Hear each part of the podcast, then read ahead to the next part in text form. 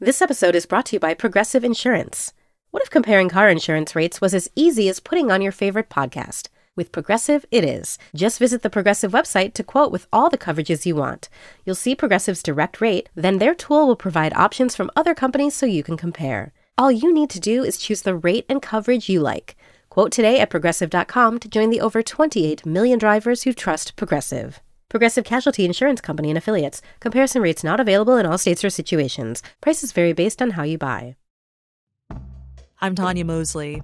In 1987, my sister Anita vanished without a trace. Decades later, thanks to DNA, we found her. But that's only the beginning of the story. She Has a Name is a new audio documentary that explores the search for redemption, confronting trauma, and healing in the face of unimaginable loss. Subscribe now to Truth Be Told Presents She Has a Name, where every revelation brings us closer to the truth.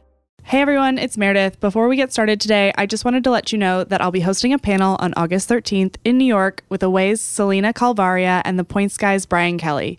You can snag tickets to hear us talk at Flatiron's We Work Now about travel, adventure, and creating luxury moments and products at affordable prices at buildingabrandAroundadventure.splashthat.com. It's a long URL, but don't worry, it'll be in the show notes. I hope to see you there.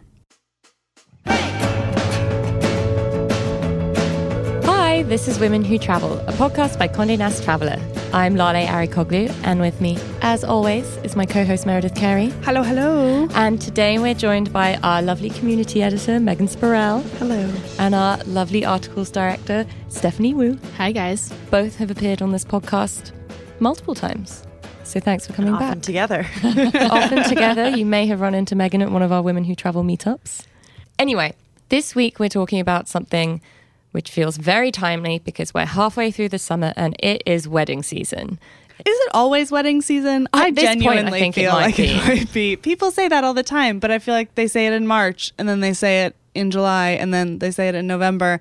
And it just, the weddings are all the time. It's all the time. It's mean, at it- least nine months out of the year. I was going to say it really ramps up from April to October, though, where you have like those back to back weekend weddings and then you feel it, as opposed to like one trip in the winter, maybe one trip in the fall, maybe. like you're in the midst of three weeks of back to back weddings, right? I'm always traveling for weddings. But I'll say I had I had a December 2 years ago where I had 3 weddings. It's always wedding season. That's really rude Yeah. of your friends. And then at the end of it, you realize you've used up all your vacation days, um, which is to say that this episode is all about traveling for weddings and how to make the most of that travel when you're on the road for a big celebration and time is of the essence. And so I wanted to kick things off with I don't know, maybe I'm stirring the pot a little bit, but how good a friend does it have to be for you to travel across the country or abroad for their wedding? If you are a good friend of ours, now is the time to stop mm-hmm. listening to the podcast. But it means, well, they might not be as good a friend as they thought they were. I'm all for, you know, the cold hard truth, but I honestly think if it's somewhere I want to go and it's a timing that's convenient for me, I will go for anyone. Like I want to get invited to strangers destination weddings because I want to have a reason to go places and be at a really fun party. I think the biggest thing for me is if it's somewhere I want to go anyway and if it's like not a super inconvenient time. But that's the boring answer. Steph, you told me that you were given the opportunity to go to a wedding somewhere very exciting and far flung, and you didn't go. Yeah, you know, I, I guess I'll say it all comes down to kind of what Megan was alluding to a bunch of factors with you know when is the wedding? Is it a time frame you can actually make? Is it a destination you're excited to go to? And then what I always do take into consideration too is am I going to see a bunch of people at this wedding that I'm probably not going to get the chance to see all in one place all at one time for another extended period of time? So that to me really makes um, a world of difference for when I decide where to go and then, of course, I go to plenty of weddings that, you know, are my husband's friends and I'm not as close to. But again, it's a chance for him to reconnect with people. So it's not as clear cut as like, are we great friends? And it's more of like, as with frankly every trip you take you know all of these factors that come in before you can make a call of like do i spend a few hundred dollars on flights and hotels and possibly something to wear Which, you know what? That actually makes me thinking about that, it's like it feels like a bigger ask for someone to ask me to go to like LA, where I'm from, for a weekend because it's somewhere I've been a million times. I like don't need to spend six hundred dollars on a flight cross country for three days. And if I do that, that's like a bigger ask than like going to Peru where I kind of already want to go for a week, like or getting to go somewhere new. Like I feel like that's the that's when you're really But that's interesting because what if is this like a friend, this hypothetical LA friend? all hypothetical friends. um, you're from LA and you moved away, so is it the same ask? It's a different ask. it's different but if i'm living in new york like it's it's still a trip for me like to have to it's going to be expensive. Um i mean depending on when it is but like i'm going back to la again. Like i think when you talk about like using your vacation days and obviously like a finite amount of money it's like i feel like i want to get the most out of the days i take off work. And so that's why like more far-flung destinations are like i'm like oh well i'm getting a trip for me whereas others like i'm doing this for you because i love you and i want to see you So, related to that, I want to ask whether or not you cram everything into two and a half days because odds are your friend's getting married on a Saturday. So, you get in Friday, you have Saturday, and you leave Sunday. Or do you make a week out of it and actually take a vacation? Thoughts? Like it all hinges on where you're traveling to. I know. I think if I'm going somewhere that I haven't been before, I will like m- take as much time as I can because I want to use it. Like that's the reason to go to India for a wedding. It's not just to be there for like the events and then get out. I mean, actually, an Indian wedding would be so fulfilling. I probably wouldn't need anything else. Someone please invite me to one. But I feel like if I'm going to LA or something where I've been a million times, like you know, I'll, it'll probably be more about seeing the people I know there. But like the first destination wedding I went to was in Guatemala and I stayed for a week and it was one of the best trips of my whole life and like so fulfilling and I was so glad that I was invited that I got to go and that I tacked on time before and after like I would do that every time again and I guess I have. What did you do with that time on either side? So it was a college friend. So it was kind of one of those things where a bunch of people were coming back together. So I tacked on time a couple days before, and another girlfriend who was going to the wedding came early. We went to Antigua. The wedding was in Guatemala City, and we spent a couple days like lounging around, um, just kind of hanging. And then we did the wedding. And during that weekend, we were like kind of all over near Guatemala City. And then after, I had a few days where I knew I'd be alone. But because I met so many people at the wedding, like I ended up spending those two days after when I went to Lake Atitlan, like with new friends, which was really cool. And I actually like if you're going to a wedding that has a big enough guest list, you'll always meet people. And that was such a great experience. Like meet someone random at the wedding and know we were going there after and just like, I don't know, form a new friendship. It thought that was a cool way to do it. Yeah, I would say I've definitely done both, particularly for domestic. I'm more likely to, you know, try and cram it all in two and a half days and get at least one really great meal out of it. But um, I've also extended trips to be longer, but also kind of use them as a chance for it to be a reunion trip. So, a few summers ago, a friend got married in Toronto, which is super close to New York. It's like an hour and a half long flight. I could easily have flown in Saturday morning and left Sunday night. But a group of friends decided, you know, let's make a longer trip out of it. We're flying in from different places. Um, let's go somewhere we've never been. So we actually took the time, and this wasn't easy given all of our schedules and all of the factors that come into play, and the fact that we were all then leaving to go back to different places. Um, but we planned a trip to Banff afterward, and it was eight of us after the wedding, and it was so much fun. It really made that whole kind of wedding travel feel like a larger trip and like it was an intentional thing to do with a bunch of my friends in a place that I hadn't been before, even though, frankly, like the difference of flying from Toronto to Banff versus New York City to Banff is probably the same thing. I have kind of an opposite scenario because I took most of my vacation days at the beginning of the year this year. And then had a friend whose wedding was in Cape Town uh, in March. So I couldn't really take off a whole lot of time. And neither could my dad, who was also going with me. Meanwhile, my mom made a three week trip out of it. my dad and I flew 25, 26 hours to get there. We're there for about three days and then flew 26 hours back. And I would not change anything about that trip. Like, I am so glad that I got to go. It made me value my time there so much more. And I fit in as much friend time as possible in the most relaxing way. I was like, we have an Airbnb. Just come, come to me because I have flown so far to get here. and it was obviously a blessing to be able to go so far and be able to and a privilege to be able to get there but it was such a blast and obviously if i could have extended it i would have but i would go again even if i could only go for three days So, a couple of years ago, I went to New Mexico for a wedding, and I decided to do the, you know, the wedding was on a Saturday. Did the get in Friday, leave Sunday, um, on a red eye, and it got to the Sunday, and we were really hungover, but I was also desperate to see stuff, and we tried to cram some stuff in, but it was like everyone was just suffering. And I just thought, well, like, shit, this place is amazing. I've never been to this part of the country before, and I've wasted this opportunity. Luckily, my friend who's getting married has a sibling who I'm also very good friends with and is getting married later this month, also in New Mexico. And so we are going back, and I am turning it into a week long trip, and I'm going to do all the things that I didn't get to do on that first one. And I'm super excited about it. And so the wedding is over Labor Day weekend. So we get in like a couple of days before, do the wedding, all the wedding festivities around it, and then take a road trip around the Southwest for a few days.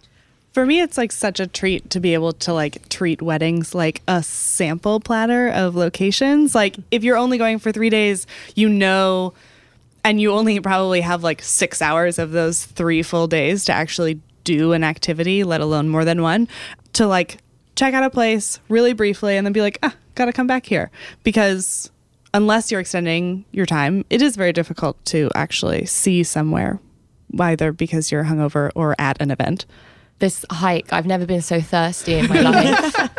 I mean, I think that's the biggest pro tip right there is like don't plan anything on that Sunday after. You never know how rowdy the party's going to be, how late it's going to go, like whose parents are suddenly going to come out with tequila shots and you're like, "Where am I?" Um, and so I had that with a rabbi at one wedding. and so like never ever ever plan anything on a Sunday and do not be a hero and try to fly out early that morning. It is never worth it. At that wedding in Guatemala, we were on the dance floor until 6 a.m. and people had to actually walk off with their suitcases directly from the hotel to get in taxis. And I was like, that's your fault. That is only your fault. on the day of the wedding, if it's an afternoon wedding, how close do you cut it if you wanted to do something that morning? Not close. If you've flown all the way there, it must be a good friend that you don't want to miss any part of their wedding. I think that also okay. So it's like, is it a destination wedding where they're having activities like the day before as well? Like, if so, I feel like never don't miss those. Like, be there for the whole thing if you're going to be there because it's so special. And um, even when I've been going to a wedding in the city I'm living in, it's just always stressful. It's such a big thing. So I feel like don't cut it close. And it's also fun to kind of be around like. You know, if you're all in the same, staying in the same hotel or something like that, like it's fun to get coffee with everyone and like get ready and like have drinks before. And I don't know, I kind of feel like lean into it if you're already doing it. Yeah, I I am not a cut it close type person either, just because it always takes me longer to get ready than it should, even though I've only packed one outfit, one set of jewelry, one pair of shoes. There are no options. there are no other options if I have a wardrobe malfunction, but it still always takes me longer than I expect. Maybe just because I'm not in my own bathroom or I'm using, you know, or I decide last minute that I need to go to a dry bar and get my hair done. Um, so I probably would say, like, I won't plan anything more than a brunch if I'm feeling ambitious because let's be real, I'm not waking up early the morning of a day where I'm likely going to be out until like 2 or 3 a.m. I'm David Remnick, host of the New Yorker Radio Hour. There's nothing like finding a story you can really sink into that lets you tune out the noise and focus on what matters. In print or here on the podcast, The New Yorker brings you thoughtfulness and depth and even humor that you can't find anywhere else. So please join me every week for the New Yorker Radio Hour, wherever you listen to podcasts. Have you ever owned something that inspired you to level up? For me, it's my hiking boots, which have gotten me over some pretty tough terrain. And I'm not talking about my morning commute on the New York City subway. They've pushed me to go to far off places like trekking in the remote mountains in Patagonia, wildlife spotting amid the thick rainforests of the Amazon, and climbing through canyons in the Utah desert. When we own exceptional things, they inspire us to do exceptional things. The all new Lexus GX has an exceptional capability that will have you seeing possibilities you never knew existed. There's an available panorama glass roof, 33 inch all terrain tyres, and multi terrain select driving modes. Its advanced technology and luxurious interior means that wherever you go, you'll never go without. Live up to the all new Lexus GX. Luxury beyond limits. Experience amazing at your Lexus dealer. Apple Card is the perfect cashback rewards credit card. You earn up to 3% daily cash on every purchase, every day. That's 3% on your favorite products at Apple, 2% on all other Apple Card with Apple Pay purchases, and 1% on anything you buy with your titanium Apple Card or virtual card number. Visit apple.co slash card calculator to see how much you can earn. Apple Card issued by Goldman Sachs Bank USA, Salt Lake City branch, subject to credit approval. Terms apply. Out of interest, you say getting ready in a bathroom that's not your own or whatever. Do you think it's better to do an Airbnb and like get a house with a bunch of friends or do a hotel room? I feel like it's all about where other people are staying. Like you want to be with everyone. If there's a hotel that everyone is staying in and there's a lot of people you want to see at the wedding, like you do what everyone's doing because you'll have fun. Like it becomes kind of the nucleus of the whole weekend. I think if you're like a group of your friends are going and there's also other people you don't know, like do something with your friends and have it be fun. But it's just nice to be in the thick of it because like so many things come up. Like it's the after parties and people getting drinks before and it's nice to like be in the center of it. And when you were talking about making friends at the wedding, I think that the next morning, everyone struggling at breakfast is like Mm-hmm. such a great time Ah. to like just make new friends that you probably met on the dance floor last night and are just reconnecting with. in the morning. yeah, it's like someone's uncle that you like had a shot with the night before and you like see him trying to get his OJ and you're like, I, we know each other now. I mean, I think my rule of thumb is if the couple books a hotel block, I always, always will stay in one of those hotels, ideally in the same one as the newlyweds, because it's just nice to like run into them again in the morning or offer to help them with their luggage or whatever it might be and have that sense of camaraderie for a night like oh hey like we own this hotel. We're running around the hallways in our pajamas and there's an after party in someone's room where um, this happened to me last weekend an after party in someone's room where we all showed up in our pjs and proceeded to kind of just nap while waiting for the bride and groom to like be done at the venue and come back and join us. Um, so I think as a sociable person, when I'm with my friends, like I like being in the middle of it. Um, but if there's no hotel block and you want to go rogue, um, I have been known to bring groups of friends together for Airbnbs, even when there's not something official, to kind of mimic that sense of like, hey, we're all coming from different places and we only have three days with each other, so let's um, make the most of it. And I've had amazing like stays at Airbnbs or kind of like cabin shares at wedding venues. And then I've also had the most nightmarish stays um, at in Airbnbs in cities where we really should have known better. So um, I think it really runs the gamut. Our nightmare Airbnb story happened in Hong Kong, where I also kind of was going for a pretty short trip. I think we I went over Thanksgiving and didn't take more than another extra day off. And a bunch of us all grew up in Asia, wanted to hang out together, found an Airbnb in the middle of Hong Kong that claimed to sleep 16. Red flag. I'm so excited. and it was definitely one of those things where the photos were taken with like a wide angle lens and it, oh you knew it looked small, but you were like, we're all friends. We'll be fine. Can't be that small. Exactly. And we're like, it's such a good deal. It's only two nights. You guys see all the like issues happening as I'm telling the story, obviously. Anyways, we walk in. My friend and I, who had flown from New York with me, were among the first to check in, and we were like, wow, this is really small. It was a tiny living room that had a kitchen that was, I kid you not, like maybe the size of the tiniest bathroom you could ever imagine. Oh my god. four bedrooms, each of which had bunk beds in it. Oh my god. and um, like to the point where they were stuffed so tight that you couldn't open a suitcase on a floor. So we had to use the extra bunks as kind of like luggage storage areas. um, I we definitely had some friends walk in and were like, "Do we just book a hotel room now? like, is it too late?" And um, I mean, talk about a bonding experience. it was such a bonding experience. It was so much fun. There were so many other issues with this Airbnb that I won't even go into, including bugs.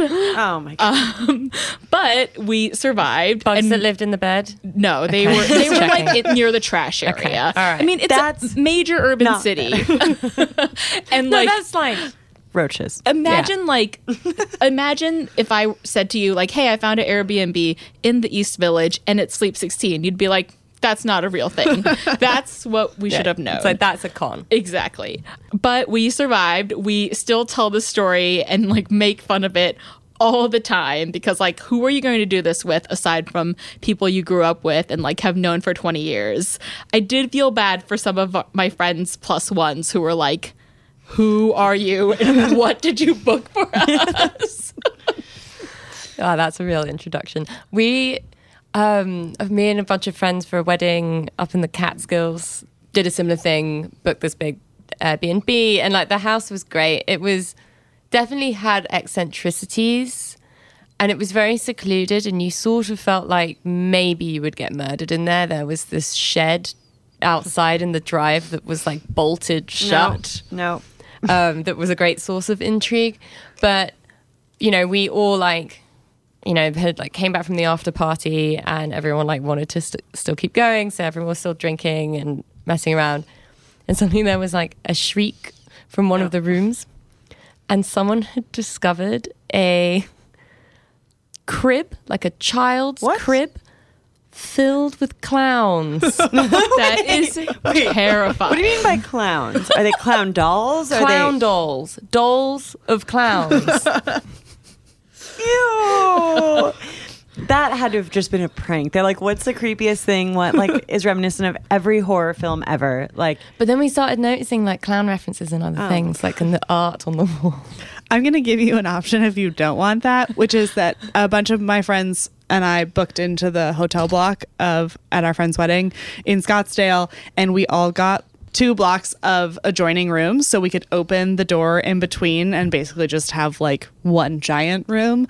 And kind of in the same way you were saying you guys all put on your PJs and and napped we like had everyone from the other room just come and sleep in our room anyway. And it was like just girls everywhere on the ground, in the beds, everywhere. It was great. And it was an opportunity for us to be in the block, be with everybody, but all be together together. Yeah, I will say that's like the one thing that I wish hotels had more of, which was can you imagine like a whole floor of rooms that just connected all the way through instead of just like your queen that connects to your two doubles? Like, come on, that's isn't so that boring. the hallway? No, that that's the hallway is a public the hallway? space. I want a private space. Okay, I guess I'm thinking I'm not wearing my shoes. Mm. And I think there are like there are new groups that are introducing places like that, but they have to exist in the city that you're going to. Megan and I have stayed in a room at this place called the Bodie or the Bode. Not sure in wanna Nashville. yeah, um, but it was five bedrooms and it was an absolute blast, and it would be perfect one for a bachelorette, but also for friends who were there for a wedding, because it really felt like you were in a home, but you had all the amenities of a. Oh, and there were bunk beds, so you had the best of both worlds. I also feel like a lot of it's cost. Like I remember when the first few people started getting married after school, and like they would always do hotel blocks, and it's also not always affordable. And I feel like if that's a concern or like a question, like maybe you just stay there the night of the wedding, so you can kind of be in the thick of it with everyone, and then you do something else for the other nights. Like especially if it's a longer trip, because I remember that being like a big thing, like wanting to be in the midst of it, but also like you know hotels can be pricey. Steph, you brought up brunch, and you also brought up if you only had a little bit of time trying to fit in one dinner. What do you guys prioritize in that precious free time that you have when you're at a wedding? I guess I always prioritize food. I was say 100% food. Yeah. I mean, I will go and look up every list of best new restaurants from our own lists, obviously, on the um, Condé Nast Traveler City Guides to our sister brands like Bon Appetit, or um, I'll look at Eater and I'll just like do a quick run through of all the best new restaurants that have opened theoretically since the last time I was in that city. And I'll just pick like the one or two that I think I can make it to. And I won't plan much more than that if it's, if it's a short trip. If it's a city I've never been to, and let's say it's a short trip, whenever I'm there for like whether it's a wedding or something else, I also just try and find like one central location where I feel like I can parachute into for like an hour or whatever amount of time I have and just like walk and like hopefully find somewhere I can eat and just like see things. So I feel like I understand what the city is. Like, and hopefully I'm somewhere with great street food so I can do like kill two birds with one stone. But I feel like that's also my approach for a short time. I also love when um, couples put on their wedding website or in an email kind of like a list of local things that you would never know about. But if it's a destination that they've gone to repeatedly or that they live in, just kind of giving you the like, here's that one place to eat and that one place to drink and a brewery where you can kill some time. I had a really good friend get married in Maine a few years ago, and they got married in this like beautiful little resort area where the family had spent like every summer when the bride was growing up. And on their little like tiny list of recommendations, maybe four things max was like she was like this is the best lobster roll in the area. We were like sold. We're not doing any research. Mm-hmm. If our friend comes here every summer and goes to this place every summer, then we'll go there. And it was this tiny little seafood shack, line out the door, super fresh seafood, both like fried and not. And it was like one of the best pre wedding meals I've ever had. I just want to go there Yeah, right now. I'll That find the sounds name for you. well, it feels like you're kind of sharing something, right? Like it's a place that means something to them. So it just kind of layers in all the feels that you're looking for on a wedding weekend. I have one last question, and it's about what you bring to the table when you're at a wedding. What travel related gift would you get a couple? I would say the fact that Zola wedding registry now lets you put Airbnbs or cash or activities or all sorts of things as something that as the bride and groom or groom and groom or bride and bride you want to add to your registry is really special because then it gives people the opportunity to contribute to this life experience that you might have either on your mini moon or honeymoon or whatever it is that you're doing. I love that option. I will say also because I'm always the person that's going on the registry like morning of the wedding and it's like shit. Um, and then there's just like like a toilet brush left as the one gift. So if there are those travel options where you can just give money towards an experience, I love that. I also think it's like really special. I was at a one of the like best weddings I've ever been to was in Antigua in the Caribbean, and it was a very old friend of mine getting married. They for their honeymoon then went to Barbuda, this teeny tiny neighboring island, and their registry was all to do with things they were going to do when they were on the island. So it was really nice to be able to contribute to that. I think like on like diving towards like a day trip diving or something like that, and also just like I knew that was something that they really wanted to do, and that they would like get that experience. And I don't know if you're. I also just like like to live through others if I can't travel myself, so it's a nice way to contribute. I just bought a day of diving. Like how Uh, great! You hope that they'll remember that's the thing that that you gave them, and like, I yeah, I love that. I think Zola that's the one it's always on. I feel like when people ask for ex- experiences, um, I just think it's so cool, and it feels like you're part of it, and like, I also feel like people are moving away from the whole like I need this set of China thing. So like, it's kind of what people are doing anyway. i think also people are still doing that. Are they? Yeah. Oh, sorry. I, w- I was going to say, I think it's just because like less and less people can own homes, so they're having to be more Pro- I inventive. mean, yeah, I feel like probably, but I don't know. I just, yeah, I like that. I love when you can give people experiences because that's the kind of thing I would want to. I mean, I'm going to go the other way and say my rule of thumb is always just cash, not through the registry, not through like fan- any fancy system, just like a cash or a check. Or sure, if you forgot the morning of, just go ahead and Venmo them. But um, there's just Love a that. straight. My, my, my Ooh, friend did what that to me. What emojis? What emojis did they use? so key I to the can't Venmo remember, but that experience. is that is a key part of the Venmo experience. But truly, like you can't beat cash, especially if, like Lale said, you get to the registry and you're like, "Ooh, I am not going to be the person who bought them like those last set of forks that they really needed." Um, and I will say, like, this is you know not a a like monetary gift, but as somebody who travels extensively, I always, always, always offer to help them plan their honeymoon. And I think that is something so great that you can give your friends if you know where they're honeymooning and it's a place you've been, or you know that they plan to travel somewhere down the line, like share with them your travel recommendations because it will make their honeymoon planning so much easier because often everybody is so wrapped up in actual wedding planning that they don't have time to think about what they're going to do when it's all over. And I had another friend do a super great idea, which I absolutely loved. She, in her wedding invitation, said, and I think it was like a Google Doc situation, she said, No gifts, but please as a gift, send us a date idea for us to try. And in our first year of getting married, we're going to attempt to like do all of these date ideas and then write you a thank you note letting you know how we liked it. And I, I love this. It was the sweetest idea. They also love to travel and it was perfect for them. And they were basically like, we're too lazy to do anything beyond like watch a movie. So this is going to encourage us and give us creative ideas. And I, I tell you, like, I spent something like 30 minutes coming up with a date idea that I thought they would actually enjoy and wasn't that like, get drunk and make a painting situation. I also, like, I want that list. Is that list. can that go online? I will certainly ask her. That's amazing, and I feel like that you actually brought up something that I was thinking about earlier, which is like, thank you notes are great and also tedious and impossible to write personal experience. Right. and so I think that like by giving them something like scuba diving, you're like also thinking ahead and then they don't have to think like come up with a creative way to say thank you for this dutch oven. Like I, I, think of you every time i use I it. i use it. That's two sentences that does not make a thank you note. Um, so i think that also like you know goes both ways. If you're thinking about putting things on your registry maybe think about things that you'd actually enjoy writing thank you notes for. I just want to go back to that spreadsheet because it's all i can think about and i just think it is a perfect concept for a rom-com it's like 50 First Dates Part 2. I don't know. um, obsessed. Amazing. Well, let's wrap up there. Megan, where can people find you on the internet? I'm at Spirelli on Instagram.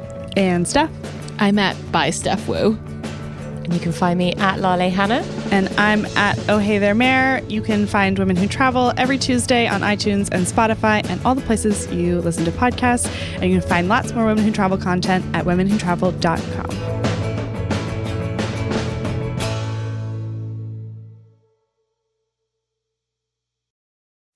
I'm Chris Murphy. I'm Richard Lawson. And I'm Hillary Busis. We are from Vanity Fair's Still Watching podcast. Next up, we're watching the new HBO show, The Regime. Madam Chancellor, let's keep the gloves on. This is not a confrontation. We're just saying what's true. Academy Award winner Kate Winslet is our chancellor as she leads a faux European autocracy in turmoil. We'll be watching week by week as the regime unravels. And we'll be talking to the stars along the way. New episodes of Still Watching will drop every Sunday after the regime airs. I'm Tanya Mosley. In 1987, my sister Anita vanished without a trace. Decades later, thanks to DNA, we found her. But that's only the beginning of the story. She Has a Name is a new audio documentary that explores the search for redemption, confronting trauma, and healing in the face of unimaginable loss.